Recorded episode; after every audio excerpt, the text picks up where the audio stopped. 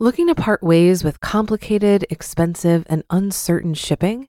Then give your business the edge it needs with USPS Ground Advantage shipping from the United States Postal Service. Keep everything simple with clear, upfront pricing and no unexpected surcharges. Keep things affordable with some of the lowest prices out there. And keep it all reliable with on time ground shipments. It's time to turn shipping to your advantage. Learn how at usps.com/advantage. USPS Ground Advantage: simple, affordable, reliable.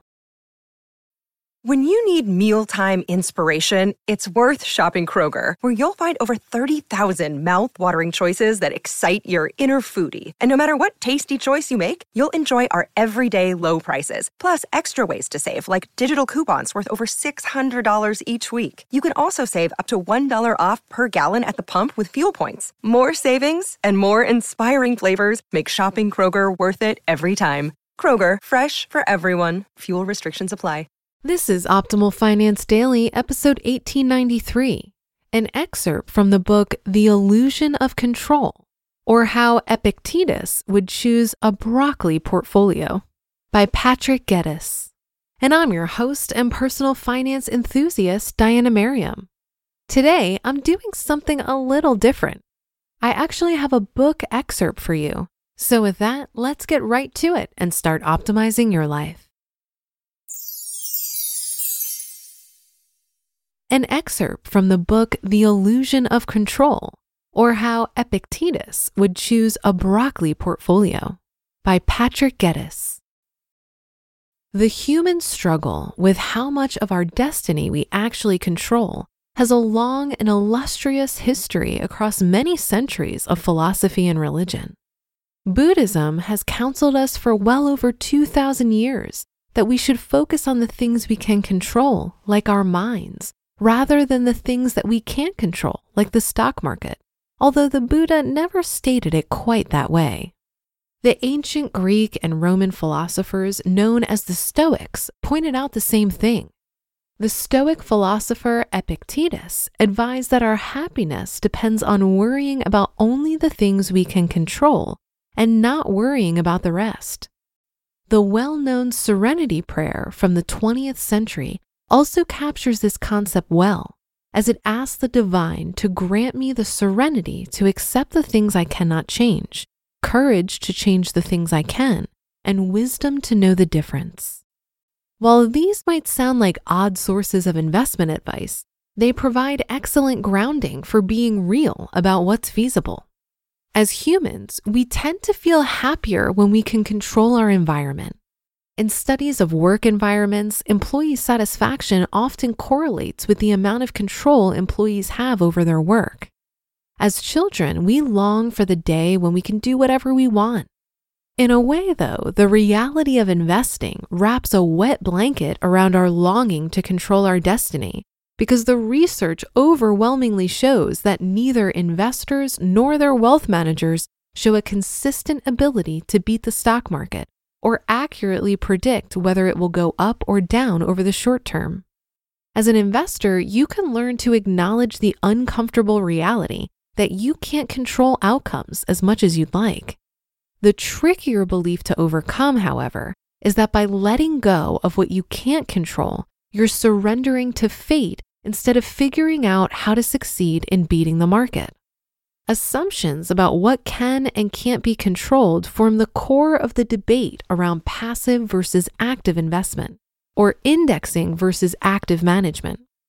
Many investors believe that, just like in many parts of life, actively striving for the greener grass on the other side of the hill will lead to great achievements, breakthroughs, and victories. When it comes to investing, however, it's critical to avoid presuming you control more than you do but much of the investment industry happily encourages that illusion since it makes the industry more money. As the Serenity Prayer suggests, when picking your battles, you need the wisdom to tell the difference between what you can control and what you can't. One of the human biases identified by researchers in behavioral finance has appropriately been labeled the illusion of control. Those studies have shown that as investors, we tend to behave as though we wield control over what ends up being a random process. Similarly, these researchers have identified a relaxed bias known as overconfidence, proving that we all tend to overestimate our skill at investing.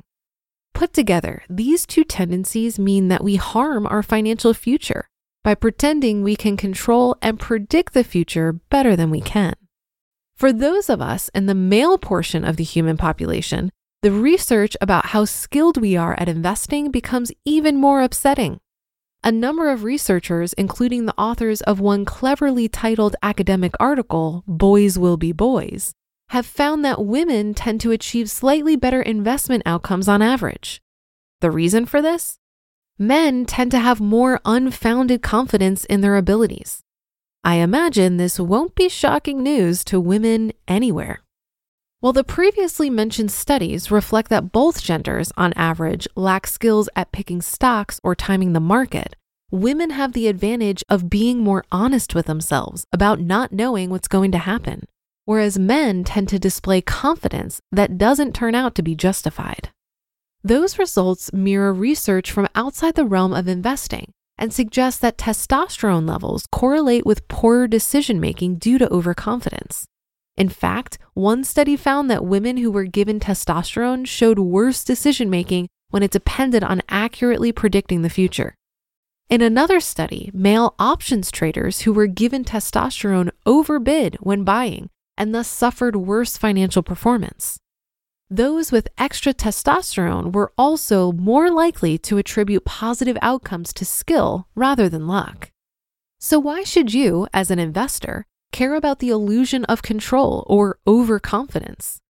The answer lies in a story I heard at an investment conference. A behavioral finance professor who originally trained in psychology shared that when people find out he studies how investors behave, they often ask, Can you teach me how to make money in the stock market by capitalizing on other people's biases? They then become crestfallen when he replies that the real value in behavioral finance lies in looking in the mirror and learning how to avoid your own worst tendencies. This concept has been understood for a long time, for example, by Benjamin Graham, a well known investor from the mid 20th century who helped to popularize the stock research behind active management. In his words, quote, the investor's chief problem and even his worst enemy is likely to be himself, end quote. Conventional wisdom holds that successful investing depends on careful research of financial assets and how markets behave.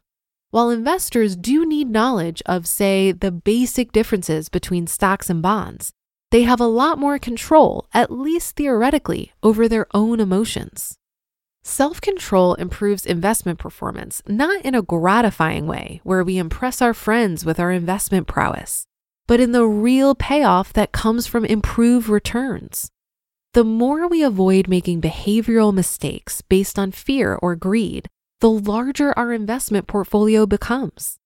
This may sound easy in normal times, but it requires great discipline when it looks as though all of capitalism may implode and our amygdala goes haywire, reflecting the millions of years of evolution behind it. You may think that I, with all my experience in quantitative risk modeling and studying investor behavior, have achieved some sort of investment nirvana in which, even during market collapses, I calmly watch the world falling apart like a Zen master. On the contrary, during nasty bear markets, I too feel awful and wonder if the economy and stock market will ever recover. The trick lies not in feeling good during a bad period, but rather in making sure you don't panic and sell out. In 2009, during the worst of the crash, a client asked me how I managed to not sell out. I responded somewhat sheepishly that while I'd prefer to think that all my experience with risk had given me the discipline to ride things out, the fact was that selling out would mean I was a complete hypocrite. After years of offering clients advice on how to persevere during a downturn, I had to take my own advice. In that way, my self image helps save me from selling out myself, and by consequence, selling myself out. The second way that self control leads to a bigger portfolio comes from the greed part of our thinking around money, specifically by avoiding the allure of market beating performance that sounds sexy, but proves hard to achieve. Just like sticking it out in down markets, avoiding the false promise of consistently beating the market requires serious discipline. You just listened to the excerpt of the book titled The Illusion of Control, or How Epictetus Would Choose a Broccoli Portfolio by Patrick Geddes. For a lot of people, it can be stressful and confusing to manage their finances. Even I used to feel this way when using different finance apps. But then I tried Monarch Money and everything got so much easier. Maybe you're saving for a down payment, a wedding, a dream vacation, your kids' college I found that Monarch makes it so easy to help you reach your financial goals, whatever they are. I definitely wouldn't be able to allocate my finances or plan as clearly without help from Monarch. In fact, Monarch is the top rated all in one personal finance app. It gives you a comprehensive view of all of your accounts, investments, transactions, and more. Create custom budgets, set goals, and collaborate with your partner. And now get an extended 30-day free trial when you go to monarchmoney.com slash OFD. After trying out Monarch for myself, I understand why it's the top-rated personal finance app. And right now, get an extended 30-day free trial when you go to monarchmoney.com slash OFD.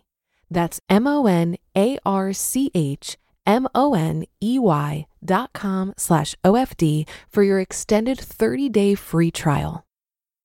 Looking to part ways with complicated, expensive, and uncertain shipping? Then give your business the edge it needs with USPS Ground Advantage shipping from the United States Postal Service. Keep everything simple with clear, upfront pricing and no unexpected surcharges. Keep things affordable with some of the lowest prices out there. And keep it all reliable with on time ground shipments.